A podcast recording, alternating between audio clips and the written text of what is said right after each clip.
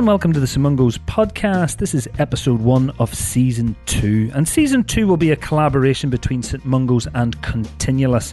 Continulus is another side project of mine.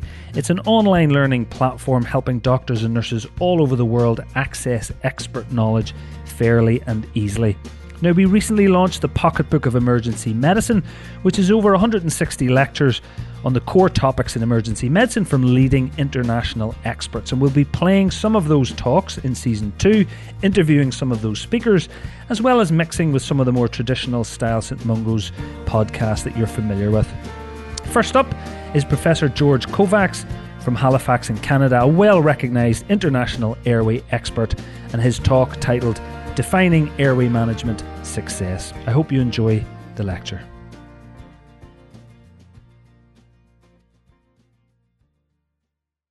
George Kovacs here, speaking to you on a uh, midsummer afternoon from my office, and I'm going to talk about airway management success. So, no disclosures or conflicts other than the fact that I live in a great part of the world. This is the east coast of Canada and Nova Scotia. Blue dot is is Halifax, a city where I live. But these pictures are of my cottage that I built 40 years ago on the Medway River, a place of refuge for mind, body, and soul. I used to live on the uh, interweb on Twitter, and December 31st, 2020, I decided to leave all social media personal decisions. Uh, sometimes I miss it, but uh, rarely so. If I've got something to say, you'll uh, you'll uh, find it on aimeairway.ca. So airway management success most of us would think that uh, this is airway management success, right? So, you know, you, you got the tube in the right hole, you think. Uh, you're going to confirm it with waveform end-tidal CO2 and, and you're going to be happy. There's high fives, you, you got the tube.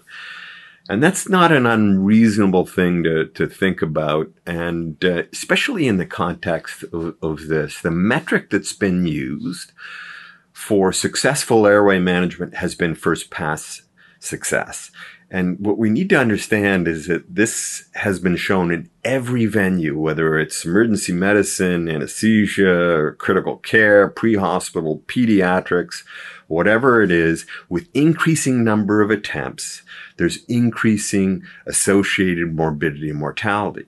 And so therefore the, the reverse logic was that we should get it in first pass. And that's been the goal. And that's what we've defined as successful airway management. I'm going to challenge that a little bit and we'll see how that goes over the next few minutes. This is a, a study that was done in, uh, in San Diego back in the mid uh, 2000s where they they were looking at pre-hospital RSI in head injured patients. And if you look at this patient, and they were objectively recording all this data, this particular patient began with SATs of 100%. During the intubation course, A, as you see here, their SATs dropped to under 80%. And subsequently, their CO2 dropped as low as under 20.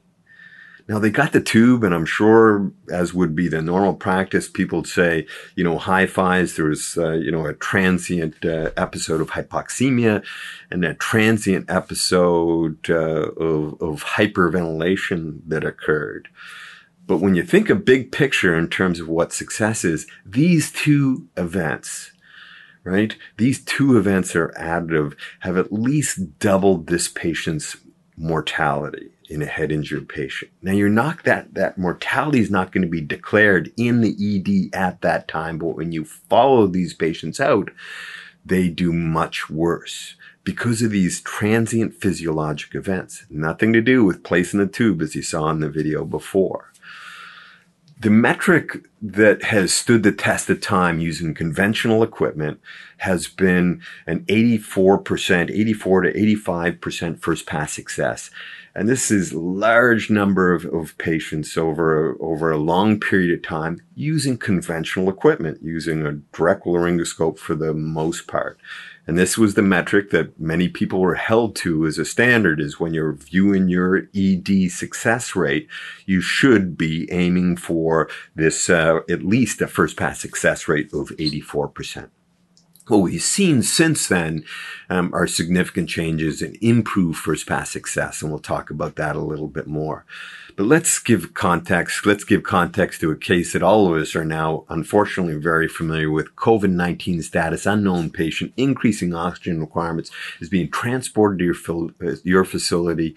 Their SATs are 86%, respiratory rates 36, they're on an FiO2 of 100%. They're pulling off their flow-based CPAP mask and they're agitated. Now you don't need an algorithm to tell you that this person is a, is a dangerous airway, is a challenging airway, and that they are likely going to require intubation it's very unlikely that other measures, even though they're successful in, in, in other contexts, such as, you know, the use of CPAP and, and high flow nasal oxygen, this is not likely going to work in this person. This person's likely going to have to swallow a tube.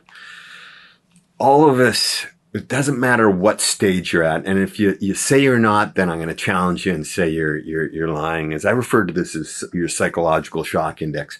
When I go into resuscitation, I've been doing this for over 30 years you know, my, my heart rate goes up. Now my heart rate goes up in, in hopefully a positive way that sort of increases my state arousal to improve uh, my, my performance. But, but sometimes that, that psychological state, that increased heart rate can become dysfunctional. And I refer to this as your psychological shock index. Your psychological shock index is when your heart rate, I heart rate is greater than P heart rate, your patient's heart rate.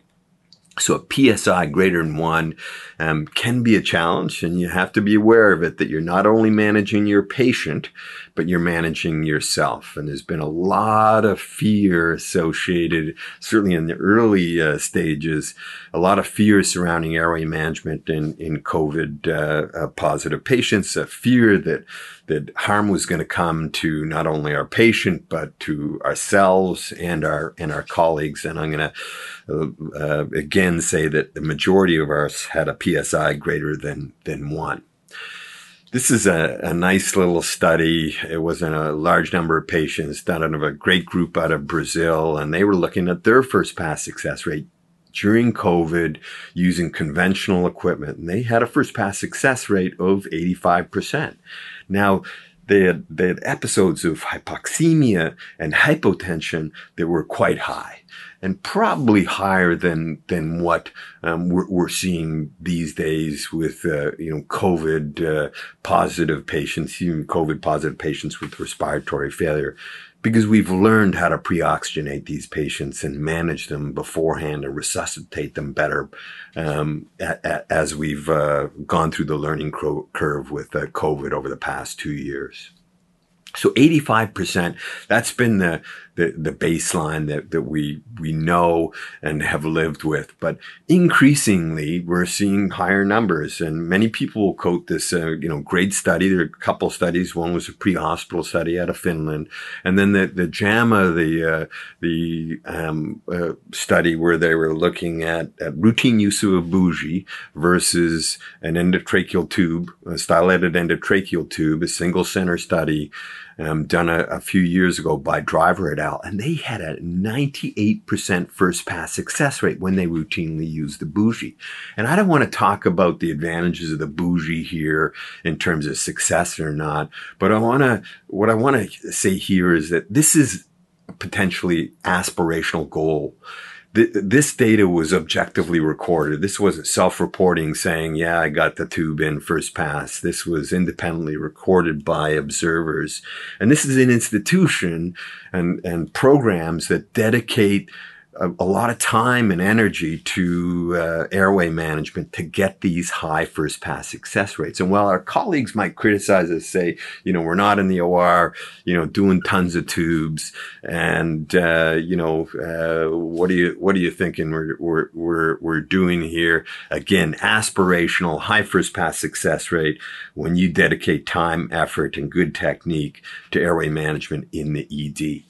Now, in the same study, the uh, original um, study done by Driver et al., the first pass success rate without hypoxemia was 85%.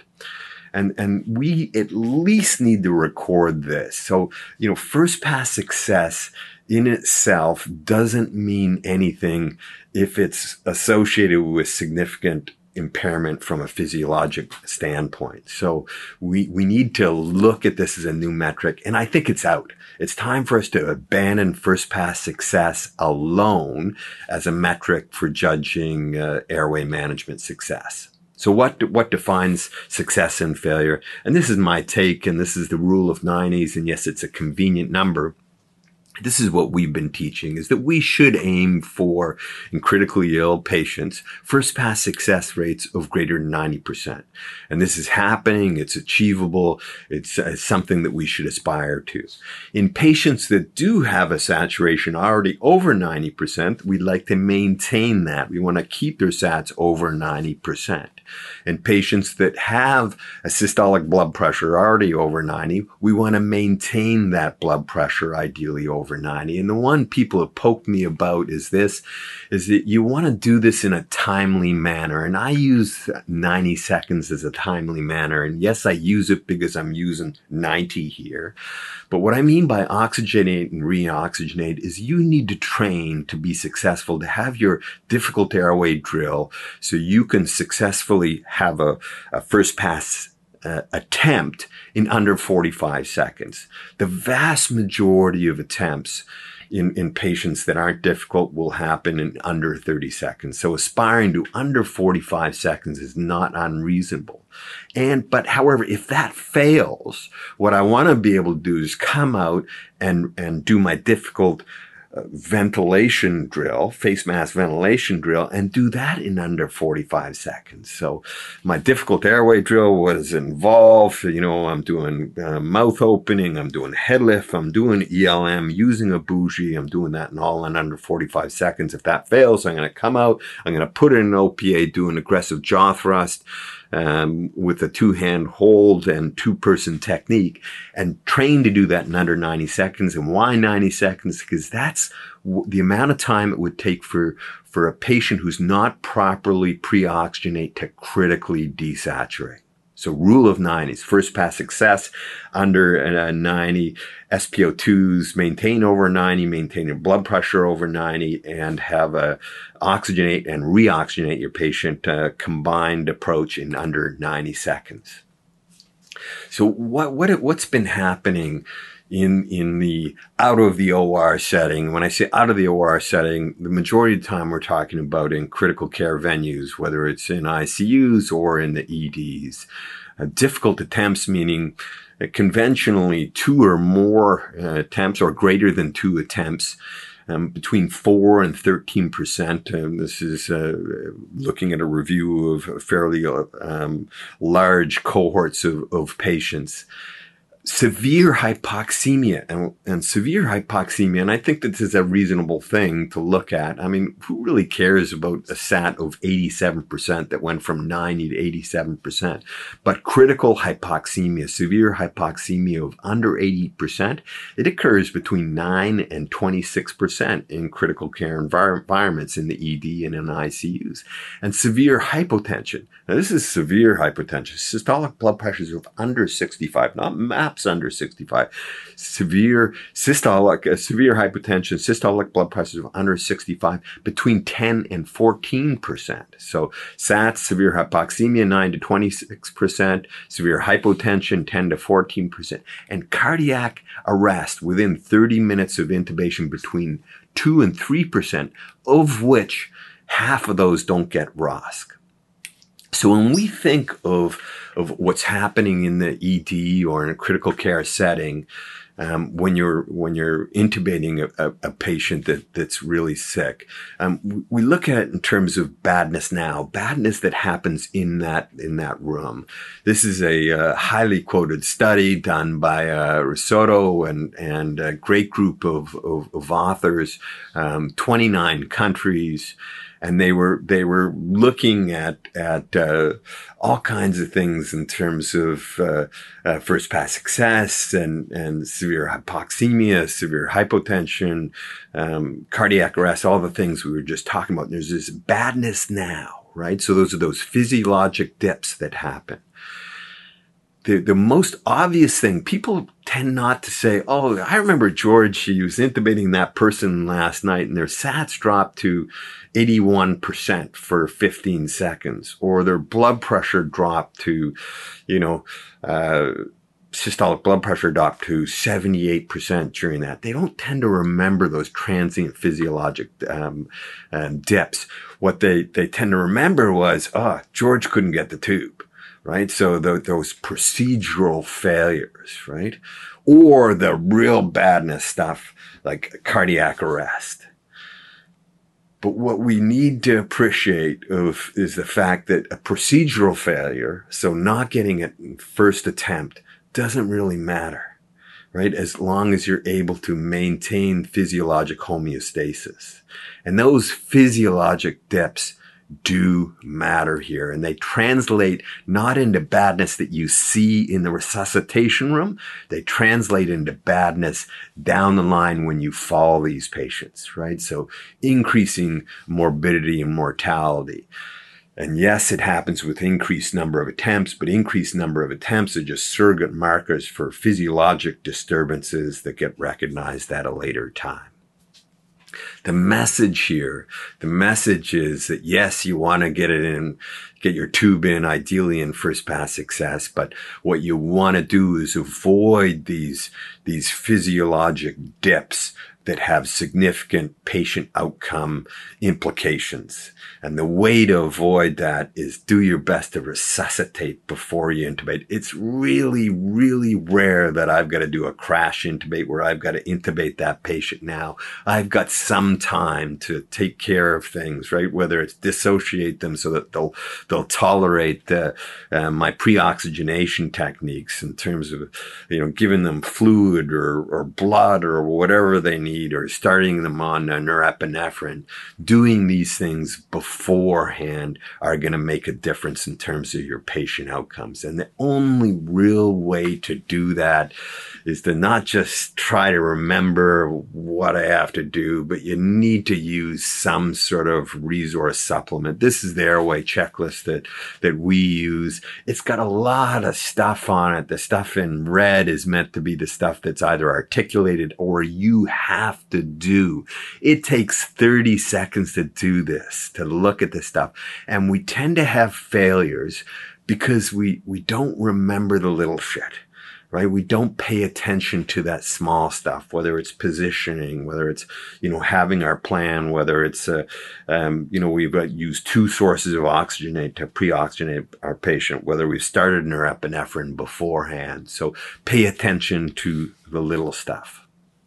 And when you go back to that, that study that I referred to in, in JAMA, where they were, they had, uh, the incidence of, of uh, cardiovascular instability was upwards of 40%. Now, this is not the only reason, but only half of the, those uh, that were involved in the study had a protocol in place. We're using things such as a checklist. So using a bundle is, is, is, is potentially helpful and we need more data to support that. This is not an unreasonable uh, con- uh, contribution to this data set. And this was out of, uh, this was out of Australia and they were, they were looking at in a, in a tertiary center pre-COVID. Now they had pretty high first pass success rates of close to 94%. And what happened post COVID? Well, actually, their first pass success rates went up, not statistically significantly, but they went up. Um, now, people might say, well, why, why is that? And why was the incidence that they had of, of hypoxemia and hypotension? It was higher than pre-COVID, but it certainly was lower than what was, had been recorded by, by other groups. You know, it was because COVID caused us to to focus and and concentrate on resuscitating our patients. It forced us to use checklists, to do deliberate practice, to employ algorithms, to get the right equipment, to simulate and practice your procedures, practice with your team. And this is a positive legacy issue. And together it's these airway bundles that are making a difference in terms of patient outcomes. So remember, the goal of airway management is to oxygenate, ventilate your patient and maintain physiologic homeostasis. And that can be by any means. And uh, again, as a, as a friend of mine uh, who's an intensivist in, in Florida says, Patients don't die from acute plastic deficiency syndrome, right? They don't die from the lack of a tube. You know, they, they die that we haven't paid attention to the details of maintaining that physiologic homeostasis. Airway management success, let's pay attention to it. Let's define it differently, more than just getting the tube in the, in the right hole. I'm going to close with this. Uh, you know, patient outcomes and patient safety, it's not just about, you know, patient issues in terms of the classic difficult airway anatomy and physiology and, you know, the ability of the patient to cooperate and whether we're going to do an RSI or not. It's about the environment. It's about the provider. You know, are you able to manage your psychological shock index? Are you able to gather the equipment, have the equipment, and gather the support that you need to look after this sick patient? And that's what we refer to collectively as the dangerous airway. And if you manage these things, you're going to have uh, improved provider safety and better patient outcomes. Thanks for your attention. So many, many thanks to Professor George Kovacs for that wonderful talk. This and all talks on continulus.com are free to watch for everyone in the world. There are low cost premium extras, including CPD and CME certification, which is fairly priced in middle income countries and always free in low income countries. Plus, we donate back to global healthcare projects. To find out more and to discover hundreds more lectures in critical care, emergency medicine, sepsis, and many more topics, you can visit www.continulus.com. That's C O N T I N U L U S.com. We hope you enjoyed this lecture until next time, take care.